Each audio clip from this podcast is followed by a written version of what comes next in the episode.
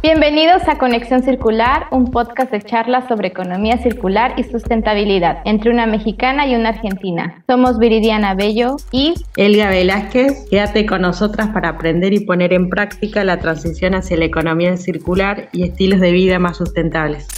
Damos paso al episodio 12 de esta segunda temporada. Hoy tenemos como invitada a Liliana Calderón, colombiana viviendo en Emiratos Árabes Unidos, experta en energías renovables, se especializa en la documentación, reglamentación y requerimientos de seguridad y trabaja para la empresa el RQA, que es proveedora de servicios de verificación y certificación. Bienvenida, Liliana. Muchas gracias, Elga y, Viridiana, por invitarme a su podcast. Es un honor estar aquí con ustedes. Vamos a empezar un poco conociéndote, de dónde sos, cuánto tiempo llevas trabajando en la sustentabilidad. ¿Nos podés comentar cómo ha sido tu trayecto? Bueno, yo voy a empezar contándote un poco de mí. Yo soy colombiana, yo soy nacida en Bogotá, eh, graduada de Ingeniería Industrial en una universidad en Colombia. Como lo mencionaste, pues ahora estoy haciendo una, finalizando una maestría en, en, Ingeniería de Energías Renovables con una universidad escocesa llamada Harriet Watt. y bueno, vivo en Dubái hace,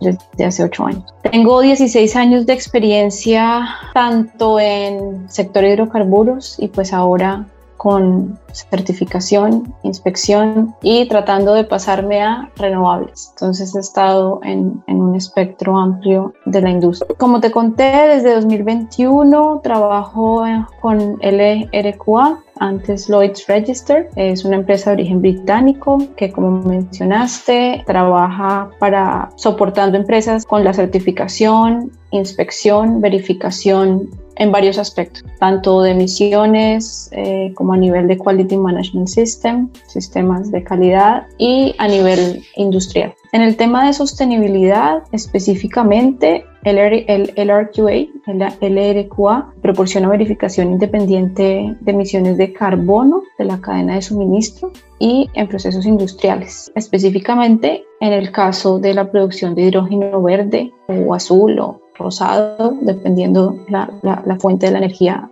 la electricidad que se use. Y asimismo pues proporcionamos verificación de indicadores ambientales como son el consumo de agua y energía, reducción de desperdicios, entre otros, eh, para certificar sistemas corporativos de calidad frente a estándares internacionales como el ISO 50001 y el 14001. Pues ahora que estamos con el tema del hidrógeno y pues son muchos temas que involucran, uno es la producción, otro es el almacenaje, la distribución y una parte importante es lo que es la certificación como estás mencionando. Y Liliana, ¿nos podrías mencionar desde, desde tu punto de vista cuál ¿Cuáles son los principales retos que tú observas en esta área del hidrógeno? Los retos para establecer una economía del hidrógeno pues son varios. Empecemos por el más básico y es que aunque el hidrógeno es el elemento más abundante de la naturaleza, como hemos oído en muchos documentos y muchas personas que abogan por el hidrógeno, realmente no es un elemento libre, siempre está enlazado con otros átomos, con otros elementos, que es el caso del, del agua, ¿cierto? Cuando hacemos electrólisis, que está enlazado con el oxígeno, o en cadenas de hidrocarburos que está enlazado con carbón. Esto quiere decir que es necesario recurrir a procesos industriales que son energéticamente bien intensivos para separar el hidrógeno de estos demás elementos. Así que la producción de hidrógeno necesariamente requeriría incrementar la producción actual de electricidad a nivel mundial se genera en más de un 75% usando combustibles fósiles como el carbón y el gas. Otro reto importante es el tema de la infraestructura y la cadena de suministro necesarias para garantizar la producción del hidrógeno, asimismo como su almacenamiento y su distribución, la cual para que esto suceda es necesario que haya una demanda mínima garantizada, ¿cierto? Para que los financiadores tengan la confianza de invertir en este tipo de proyectos a gran, a gran escala. Asimismo, para que incremente la demanda en sectores como el transporte y la industria, es necesario eh, esa infraestructura que garantice ese suministro continuo de hidrógeno. Entonces, al final del día es como, ¿qué es primero? Es como el problema del huevo y la gallina, ¿no? ¿Qué sucede primero, la demanda o la infraestructura? Porque ambas están interrelacionadas para que esa economía del hidrógeno y se inicie y se establezca. Todo un desafío por delante. Y con relación a las diferencias de los hidrógenos, de cómo se produce el hidrógeno, hidrógeno verde, se habla de hidrógeno gris, eh, ¿cuáles son las diferencias y, cuál es como el, el más óptimo para llevar adelante o depende de la pues, región? bueno, la molécula de hidrógeno en realidad es solo una y se utiliza siempre de la misma manera. La diferenciación de colores se refiere principalmente a cuál es la fuente de electricidad que usamos para separar el hidrógeno en su forma natural. Cuando hablamos del hidrógeno verde se refiere a la producción por electrólisis en la cual se requiere agua limpia y usamos fuentes de energía renovable, ya sea solar, eólica o térmica, térmica del sol que en este caso las emisiones son las mínimas. Cuando hablamos del hidrógeno azul nos referimos a la producción partiendo de hidrocarburos o de combustibles eh, fósiles en conjunto con, con captura y almacenamiento del CO2 que se genera como subproducto. El hidrógeno lo llamamos gris cuando no hay ningún tipo de captura de CO2 y pues es la forma de hidrógeno más contaminante. El hidrógeno rosado se refiere a la electrólisis usando como fuente energía nuclear. Y el turquesa se refiere a la producción por pirólisis de metano, que genera como subproducto carbón sólido que se puede usar para otras aplicaciones, eh, haciendo que no sea necesario capturar y almacenar el CO2 en forma de gas. Liliana, ¿nos podrías explicar un poco en tus palabras a lo que nos referimos también con las certificaciones que mencionabas para el hidrógeno verde? Lo que estamos viendo es que en algunas regiones, y esperamos que en el, en el, en el mundo, eh, los productores de hidrógeno tendrán que certificar las emisiones que hay detrás de la producción de ese hidrógeno, porque al final del día cuando tú vendes el, hidrógeno, es el mismo hidrógeno independiente de cómo lo produces, como ya lo mencioné. Eh, y para lograr el objetivo de reducir las emisiones, es necesario que estos productores demuestren que las emisiones detrás de ese hidrógeno son las más bajas posibles. Entonces lo que estamos viendo es que algunos países van a fijar niveles máximos de emisiones que pueden estar asociados a la producción del hidrógeno. Y allí es donde viene el tema de la certificación, donde una tercera, un tercero tendrá que venir a verificar cómo se ha hecho el proceso, tanto para la producción y si hay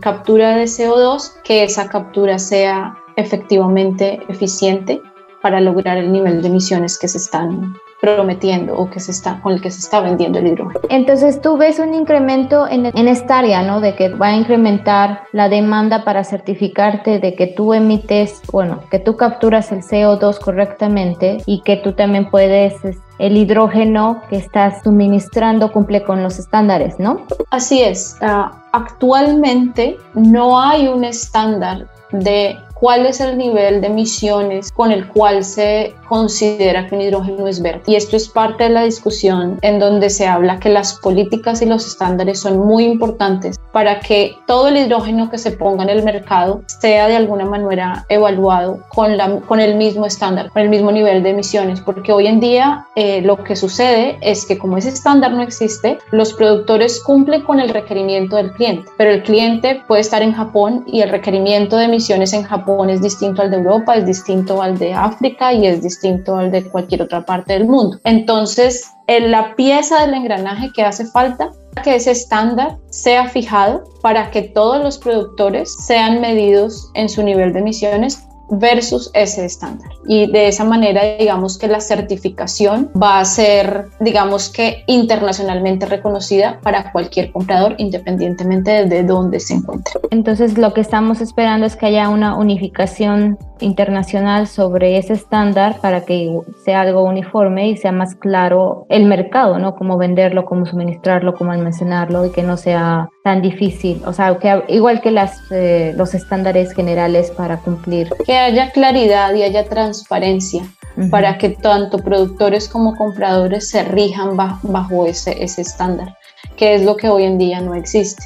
Hoy en día eh, cada cliente fija lo que le parece que debe ser un, hidrógeno verde, ¿no? Eh, y lo que sucede es que las compañías de alguna manera demuestran su proceso y lo que ellos consideran que que es, hay, que son las emisiones detrás de esta producción. Pero hoy en día la certificación por un tercero es completamente voluntaria no es obligatorio. ¿Y Liliana, el hidrógeno se puede almacenar? Sí, es posible almacenarlo, claro que es posible. Tiene sus, sus, ah, sus retos también, ¿no? Em, yo tal vez les voy a hablar un poco de, de, de, las características básicas del hidrógeno para que entiendan un poco cuáles son los retos detrás de ese almacenamiento. El hidrógeno como portador de energía es una excelente alternativa debido a su alta energía específica por unidad de masa. Un kilogramo de hidrógeno almacena la misma cantidad de energía que 2.4 kilogramos de metano o que 2.8 kilogramos de gasolina. Sin embargo, al ser la molécula más pequeña y ligera de la tabla periódica y que es estable en forma gaseosa, el hidrógeno tiene una baja densidad energética por unidad de volumen. Esto quiere decir que requiere aproximadamente cuatro veces más volumen para su almacenamiento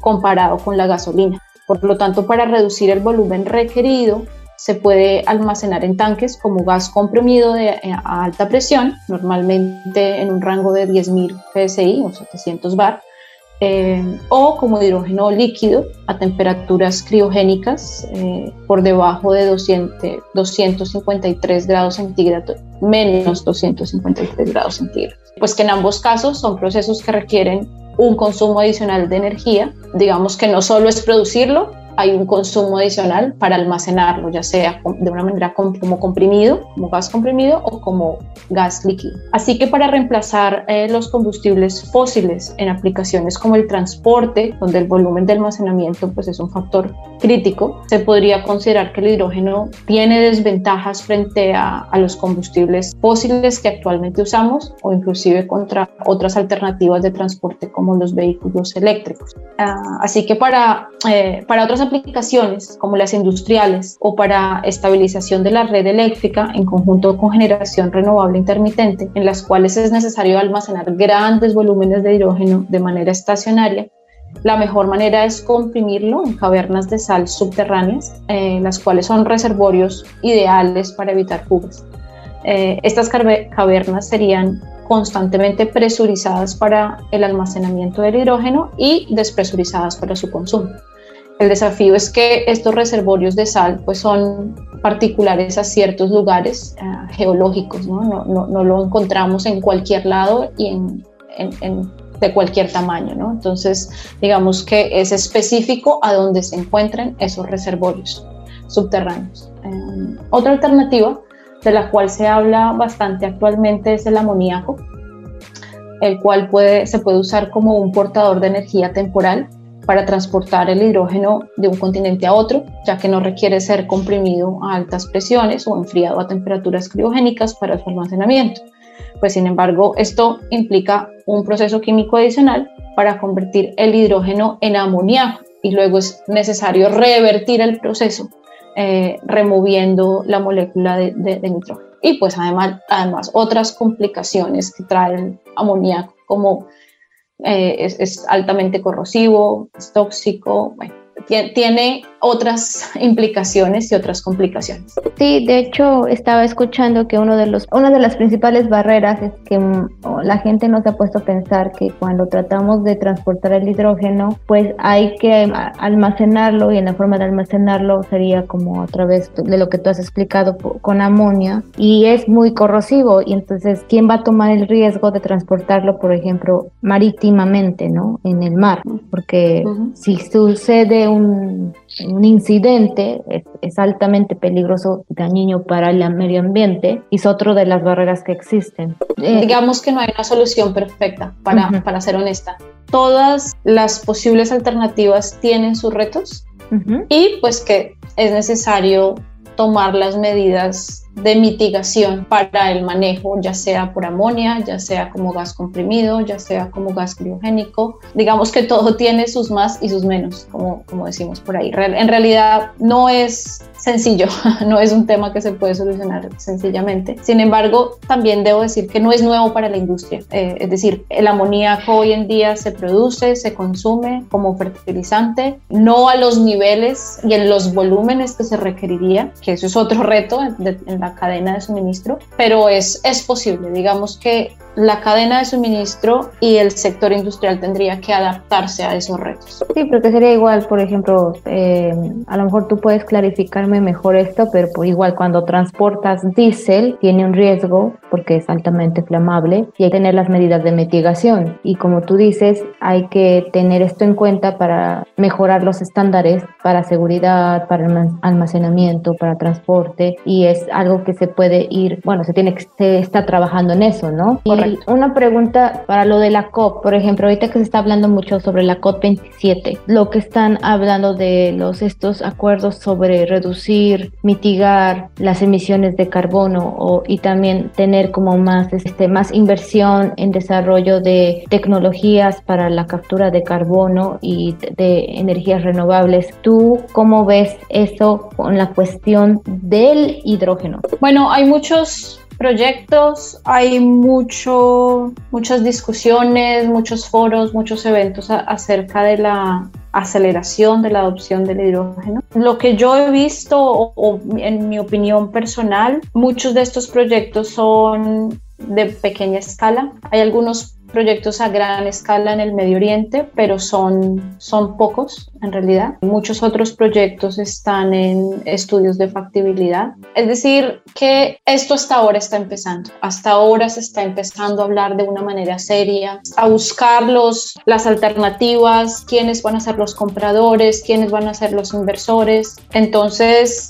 hay que esperar unos años para ver cómo se desarrolla la economía del hidrógeno. Y en relación a este tema, Lili, el, ¿cómo ves la inversión en Medio Oriente? Bueno, pues yo creo que el Medio Oriente le está prestando atención seriamente al tema ah, y hay actualmente varios proyectos en fases de estudio de factibilidad y otros en busca de financiación. Hay un proyecto en particular en Arabia Saudita que ya logró concretar los fondos para iniciar construcción, el cual planea producir 650 toneladas por día de hidrógeno verde a partir de energía solar y eólica para exportar a Europa en forma de amoníaco. Este proyecto está planeado para entrar en operación en el 2026. Ah, hay otros proyectos en Oman, Egipto y Marruecos, ya de menor escala, pero existen. Los Emiratos Árabes Unidos tienen actualmente en operación una pequeña planta piloto en el Parque Solar Mohammed bin Rashid aquí en Dubái para evaluar el desempeño de esta planta, aunque ellos están consumiendo el hidrógeno durante la noche, producen en el día, lo consumen en la noche para generación de electricidad y lo, lo inyectan a, a la red. Obviamente si comparamos la inversión destinada a proyectos verdes con el dinero destinado a financiar proyectos relacionados con combustibles fósiles, el porcentaje es aún probable, es, es bastante pequeño. Hace poco vi algunos, algunos, alguna data, estadísticas y está en el, en el rango del 5 al 10% comparado con la inversión en, proyectos de combustibles fósiles. Pues sin embargo, ese es el primer paso, ¿no? Por algún lado, por, por algo se empieza y, creo que la, inversión, la inversión seguirá creciendo en los próximos años para cumplir con la meta de neutralidad de carbono para 2050. Si se quiere, estamos hablando de la misma capacidad productiva, 5 o 10. Yo estoy hablando en, dinero, en, en términos de dólar value, como dicen. Capacidad productiva es completamente diferente. Tú no puedes comparar la capacidad productiva de, de, los proyectos renovables con los proyectos de combustibles fósiles porque el principio es completamente diferente. Entonces, si completas, si comparas un capacity factor, por ejemplo, los, los factores de capacidad, en realidad los renovables es mucho menor. Si hablas de solar, estás hablando que tú pones un panel solar y realmente la energía que logras convertir a electricidad capturándola del sol aquí en los Emiratos Árabes y en, el Medio Oriente, donde hay tanta disponibilidad de sol, está en el rango del 15 al 18%, en el mejor de los casos. Si te vas a otras ubicaciones en, el planeta, es mucho menor. Si te vas a Europa, estás hablando del, del 8 al 12%. Entonces, no es comparable eh, la capacidad productiva de los proyectos renovables porque la naturaleza de la generación es completamente diferente a, a la generación a partir de, de, combustibles fósiles. Lo que estamos viendo, por ejemplo, es que aunque el hidrógeno sea la molécula más abundante, pues obviamente también tiene algo de complicación porque no se ha desarrollado lo que es toda la cadena de suministro que sea de acuerdo a la demanda, porque la economía está basada en combustibles, combustibles fósiles, ¿no? Entonces ahorita tratamos de hacer ese cambio. Desde tu punto de vista, Liliana, ¿cuál es el papel del hidrógeno en el, para el combate cambio climático? En el hidrógeno es una pieza muy importante. Pronto yo voy a hablar, voy a salir del hidrógeno un poquito y ahora regreso. Para combatir el cambio climático no hay solo una herramienta, no es solo solar, no es solo eólico, no es solo carros, eh, vehículos eléctricos. Es importante tener en cuenta que hoy en día la economía está basada en la generación de energía. Tú estás en Turquía, yo estoy en, en, en los Emiratos y Elga está en Argentina. Y nos podemos conectar gracias a que tenemos internet que está, digamos que funciona por la electricidad. Entonces, el mundo de hoy necesita electricidad y la seguridad energética es importante. Si hablamos solamente de generación solar o solamente de generación eólica, no, no es posible porque es intermitente, porque solo tenemos sol durante el día, no, no en la noche. Entonces, es importante tener un, una mezcla de todos los elementos que tenemos en nuestra caja de herramientas para garantizar esa, esa seguridad energética. Y el hidrógeno particularmente es una herramienta adicional que nos ayuda a llenar el espacio, o digamos, yo, yo lo llamo así, a llenar el, el, hueco que hay entre la generación y la demanda cuando no tenemos esa generación renovable. ¿no? Entonces, hay sectores de la economía, principalmente industriales, que no es posible electrificar. ¿sí? Podemos electrificar el, el, transporte liviano, podemos electrificar parte de, de, la calefacción, podemos electrificar, y, y ya lo hacemos en, en, países donde es el calor, la temperatura es muy alta, el, el tema del enfriamiento y digamos que de alguna manera el tema de electricidad lo podemos suplir parcialmente por eh, energía, generación de energía renovable. Pero hay otros sectores de la industria que la electrificación no logra suplir la necesidad y el hidrógeno es esa pieza que logra llenar ese espacio para realmente tener una neutralidad de carbono real. Entonces, realmente considero que tiene un, un, papel muy importante, ¿no? Porque es la única tecnología o es la única fuente que podría de alguna manera comportarse similarmente a los combustibles fósiles, porque podría ser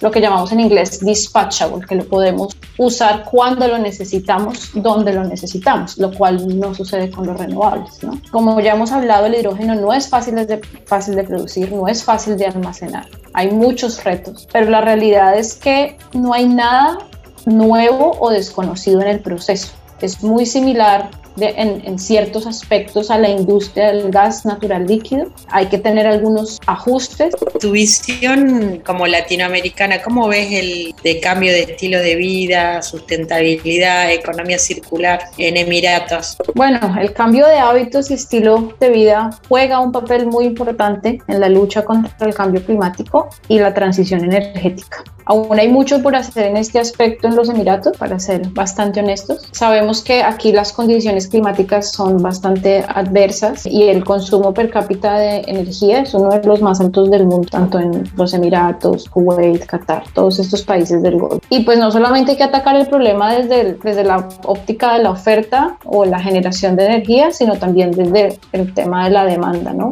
La, la energía más barata es la que no se produce y lo, las emisiones más bajas son las que no se producen. Entonces, eso es importante siempre tenerlo en cuenta. En los Emiratos consumimos energía prácticamente para las actividades más básicas, desde desalinizar el agua que, que, con la que regamos las matas, con la que nos bañamos, con la que lavamos los platos. Y pues bueno, esa agua se podría reciclar para, para otros usos, ¿no? Una vez, esta es agua que, que tiene un solo uso y que podría usarse para para, otras aplicaciones, pero en realidad muy pocas urbanizaciones, al menos en los Emiratos, están construidas para aprovechar una segunda vez esas aguas, por ejemplo. Entonces hay muchos aspectos en los que sí creo que hace falta bastante concientización para minimizar el desperdicio y maximizar el uso de los recursos más allá de su primer uso, tanto en consumidores como, como a nivel industrial.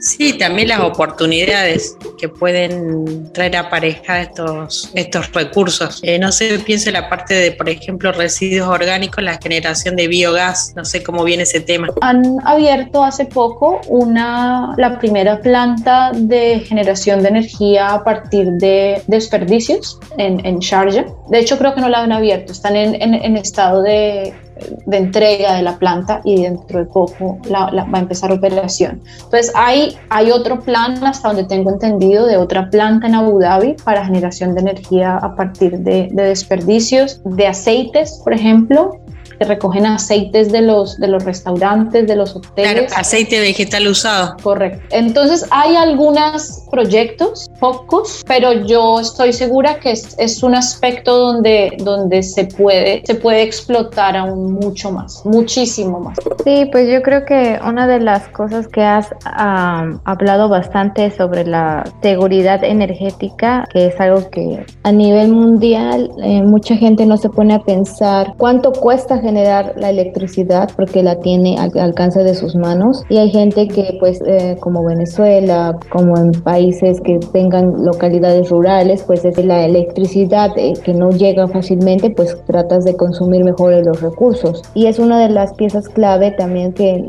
eh, falta un poco enfatizar en estos tipos de reuniones, el cómo se está midiendo la eficiencia del consumo de energía que estamos produciendo ahorita, ¿no? Tú que ahorita estás en Emiratos y después de todo esto de la COP, de que se va a organizar la COP 28 el siguiente año en Dubái, voy a dar mi punto de vista antes. Eh, creo que una de las piezas claves que hace falta en la COP es involucrar más a las empresas que tienen eh, relación con el gas y el petróleo, porque son las empresas que son la base de la economía y también son la base de la contaminación, pero pues también tienen que formar parte de la solución, ¿no? No podemos crear una barrera de que no ustedes no están incluidos. Entonces, ¿cómo ves desde tu punto de vista que el Medio Oriente, Saudi, con la historia que es del área del petróleo y gas, tenga la capacidad de liderar la transición energética? A ver, yo creo que sí están en capacidad. Yo creo que, que ellos ya ven la necesidad hacia el futuro, ¿no? Es innegable y todos sabemos que la mayoría de los ingresos de estos países proviene de la extracción de hidrocarburos, como tú lo dices, y en algunos países la diversificación de la economía en otros sectores es muy baja o nula. ¿okay? Muchos viven, Irak, Algeria, Saudi, su principal ingreso es Qatar, bueno, puedo mencionar muchos, ¿no? Kuwait, viven principalmente eh, de, de, los ingresos del petróleo. Eh, y yo creo que ellos tienen claro, yo creo que el COVID, la pandemia fue una demostración de lo que puede pasar cuando la demanda de hidrocarburos se detenga, ¿no? Entonces yo pienso que eso fue un, como un, un, un, llamado de atención para todos estos países de lo que puede pasar cuando eso sucede. Entonces ellos saben de alguna manera y tienen claro que en los próximos 10 a 20 años la demanda de hidrocarburos va a empezar a disminuir paulatinamente, ¿cierto? Pronto liderada por Europa, liderado por los países desarrollados y poco a poco en otros países, ¿no? Y con esa disminución de la demanda inevitablemente vendrá una caída en el precio de los combustibles fósiles. Y pues bueno,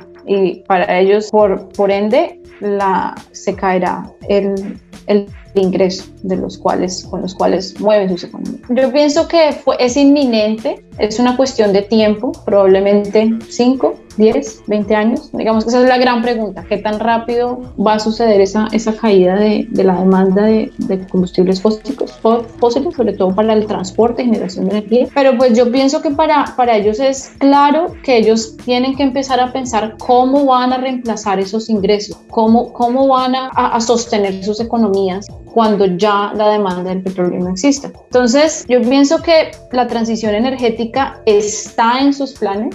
Eh, yo pienso que es eminente en realidad y, sería eh, de alguna manera, ¿cómo, ¿cómo, decirlo? Sería tonto pensar que, que no lo saben, ¿no? Además, la otra cosa que también es importante tener en cuenta es que la transición energética no es barata. ¿Cierto? La transición energética, las energías renovables, las tecnologías aún no están maduras, son costosas, no es barato eh, reducir las emisiones, ¿no? Entonces, el hidrocarburo hoy en día puede ser una alternativa para financiar proyectos renovables mientras logramos la escala que se requiera y hacer esa transición. Entonces yo, yo, pienso que, que los, los Emiratos y, y, el Medio Oriente tienen un papel importante y además, además otra cosa que es importante tener en cuenta es ellos tienen muchísima disponibilidad de sol, ¿no? Tienen, tienen recursos naturales con los cuales impulsar esa transición energética, tienen grandes extensiones de tierra, tienen el desierto plano, ¿cierto? Que hace que sea mucho más fácil tener grandes eh, instalaciones de generación fotovoltaica, concentración de calor solar. Entonces, hay algunos sitios donde hay generación eólica. Entonces, yo pienso que tienen algunos, tienen como varios elementos, varios ingredientes que les ayudan a, liderar la transición energética. Tal vez lo que hace falta es la demanda, ¿no? Que se establezca esa demanda cuando Europa comience a comprar, los países desarrollados empiecen a demandar de una manera más masiva hidrógeno y otros recursos, digamos, que, de, bajas emisiones, yo, yo pienso que, que, todos estos proyectos verdes van a empezar a, a, a, crecer de manera exponencial y los Emiratos, el Medio Oriente, tienen los ingredientes necesarios para, para liderar la transición energética. Pues sí, yo creo que una ventaja que tienen es que se sigue una visión por varios años y no es como de repente se cambia de partido político y todo cambia, eh, se atrasa, hay más barreras burocráticas, independientemente de otras cosas, lo que es, por ejemplo, ahorita tienen como objetivo hacer esa transición y pues se van a focalizar en hacer eso y también es importante que estén involucrados porque son los que generan más los recursos. Eso es lo que pasa en nuestros países. A veces hay soluciones, pero no hay recursos para escalar las tecnologías. Eh, hay, hay, otros retos, ¿no? Digamos, uh -huh. pensemos en, en, las extensiones de tierra que se requieren para hacer una planta solar, ¿no? En, uh -huh. en países, por ejemplo, como Colombia, donde hay muchísima vegetación, es costoso, no, vas a talar árboles para poner paneles solares. Digamos que hay otras cosas, otras implicaciones, ¿no? Aquí tienes el desierto, no hay nada. Entonces, de alguna manera, tienen cosas que les favorecen muchísimo, ¿no? África, el norte de África, los, el Medio Oriente, ¿no? Digamos que lo importante es el mundo está siendo más consciente y está, digamos que asimilando realmente las consecuencias del cambio climático más que nunca. Y en algunas sociedades están empezando a demandar y a pensar que es serio,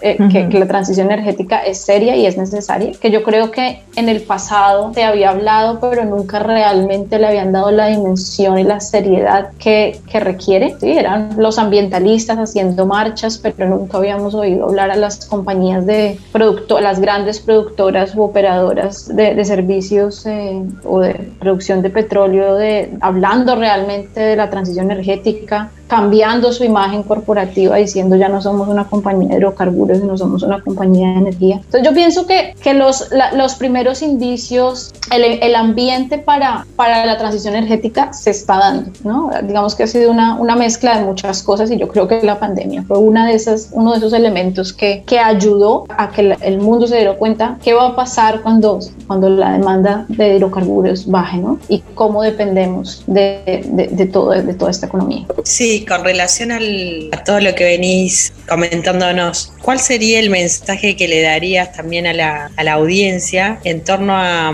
pensar estratégicamente su consumo energético? ¿no? Porque es importante, además de, de hacer una transición de la matriz energética, tener buenas prácticas de eficiencia. La energía más barata es la que no se produce, ¿cierto? Las, las, las emisiones más bajas son las que no son necesarias producir. Entonces, el cambio de hábitos, la eficiencia energética, yo pienso que son otro elemento que tal vez no se ha explorado lo suficiente, ¿no?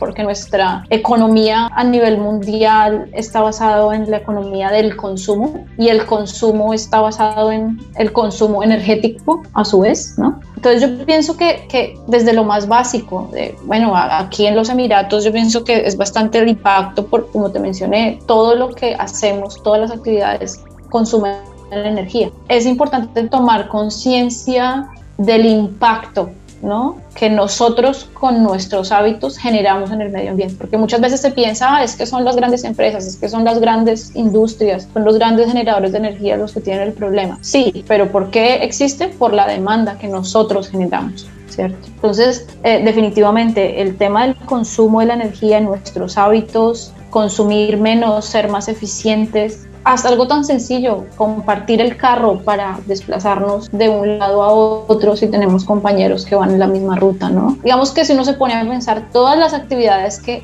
que nosotros hacemos y generamos tienen un impacto, ¿cierto?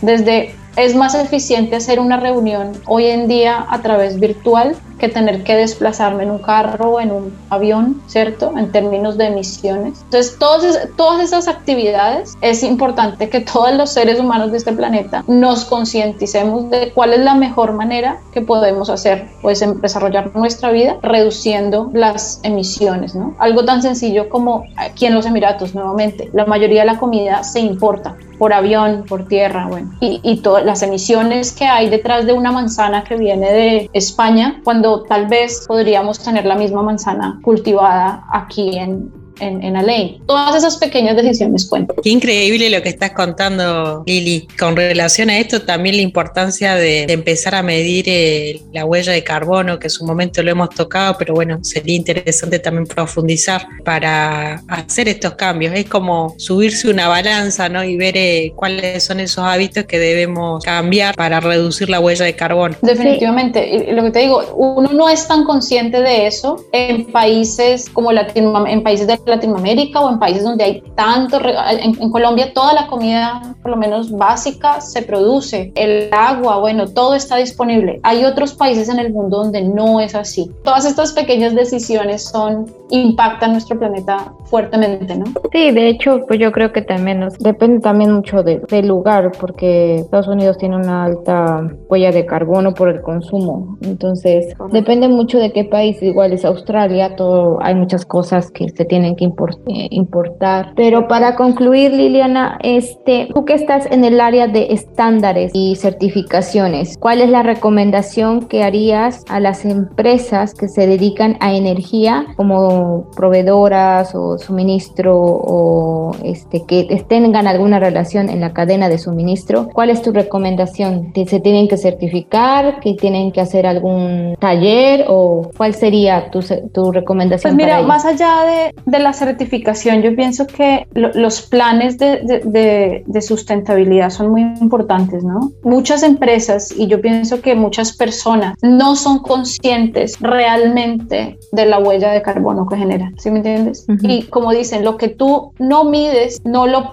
tú no puedes atacar algo que no, que no mides, tú no puedes mejorar algo que no mides, ¿no? Entonces, de alguna manera, cuando tú traes a una persona o a una empresa, a un tercero, que te ayuda a mirar exhaustivamente cuál es tu plan de sustentabilidad. Tal vez te das cuenta, pueden identificar muchas áreas donde pueden ser mucho más eficientes con respecto a lo que han venido haciendo por mucho tiempo. Simplemente porque nunca, jamás en su vida han pensado de cuál es la huella de carbono que, que mis operaciones generan. ¿sí? Entonces yo pienso que tener a una compañía o a un tercero como un garante, como un guía, como un soporte donde una empresa pueda verificar cómo está desempeñando sus actividades, cuáles son las emisiones, cuáles son los desperdicios que se generan ah, detrás de esas operaciones y cómo se puede hacer mejor y cómo voy a mejorar en un cierto lapso de tiempo, yo pienso que eso es valioso para cualquier empresa que realmente está interesada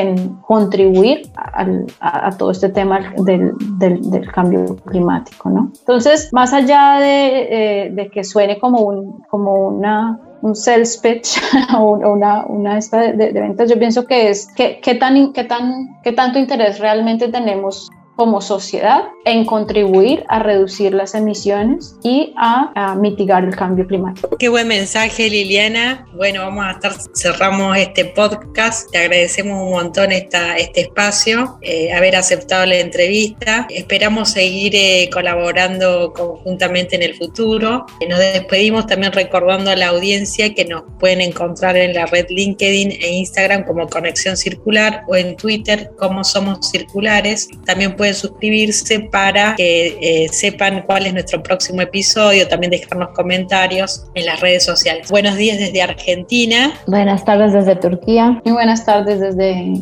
Dubái. Chao, nos vemos.